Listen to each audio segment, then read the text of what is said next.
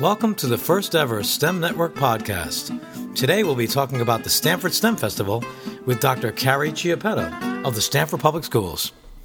Hi, Carrie. I'm really happy to have you as my very first podcast guest. Thank you. I'm very honored to be your first guest.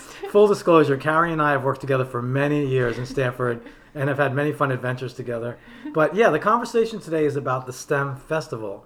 So just tell us a little bit about where the idea for a STEM Fest came from. Uh, the idea actually came from Ireland's Maths Week that they have. Um, they hold every October, and it's a series of uh, math events that happen in different locations, such as parks, schools, uh, nursing homes, hospitals, just a way to get people interested in math. And it's a week long activity. So um, I had the opportunity to visit that. And after experiencing that, came back and thought of an idea of doing something similar here in Stamford related to STEM.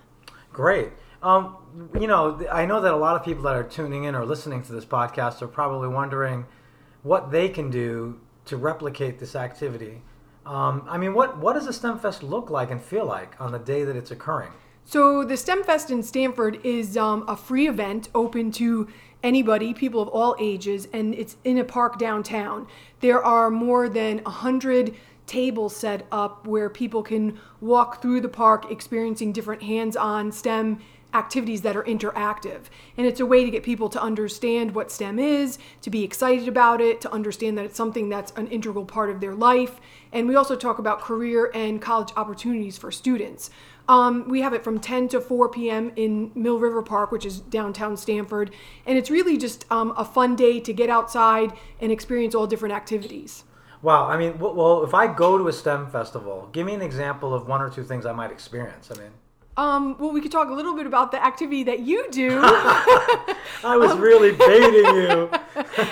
um, so uh, you know what what you do is you dr- actually dress up as a pirate, Arr. and uh, and um, students have to figure out how to make a boat out of aluminum foil that would float and hold as many pennies as possible. So just that's like a little engineering activity that that students could do. Um, they also talk to different people in the business world who use uh, STEM in their everyday life. So we've had people from GE, we've had informal science uh, groups come, such as SoundWaters, that are based in Stamford.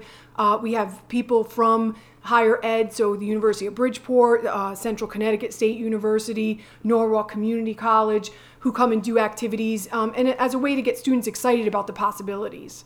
Well, I mean, you know, with a hundred or so more people doing STEM activities in a park, um, what are some of the challenges of doing that? I mean, obviously, you know, and I'm laughing as I'm asking the questions I'm aware of them.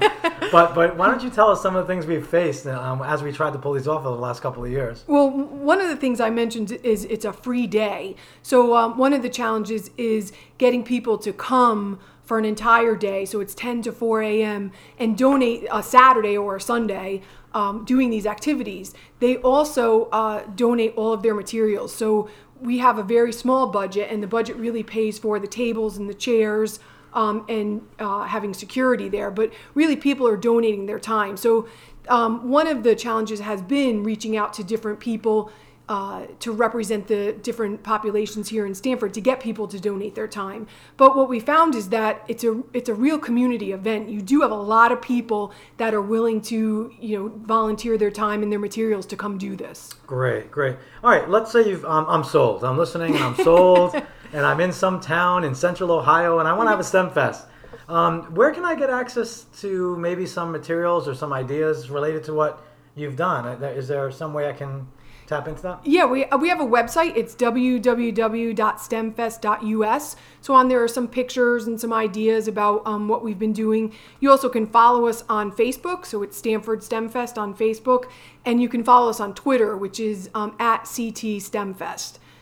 Great. Now, one last question before we go. The STEM Festival is what it is right now, but where, if you were to think out like what you dream it could be, mm-hmm. um, what would you add to this event? Uh, what, how would you change it moving forward? So we actually started STEM Fest relatively small by having it be one day. Um, the last couple years, it's been the culminating activity of a STEM week. Um, if the idea or the ideal would be to actually have different STEM fests around the country happening on the same day. So um, people didn't have to travel a couple hours to come to our STEM fest. There would be one right in their own neighborhood or closer to them. Right. Well, thank you very much once again to Dr. Carrie Chiappetta for spending time with us today at the STEM Network podcast. Thanks, Carrie.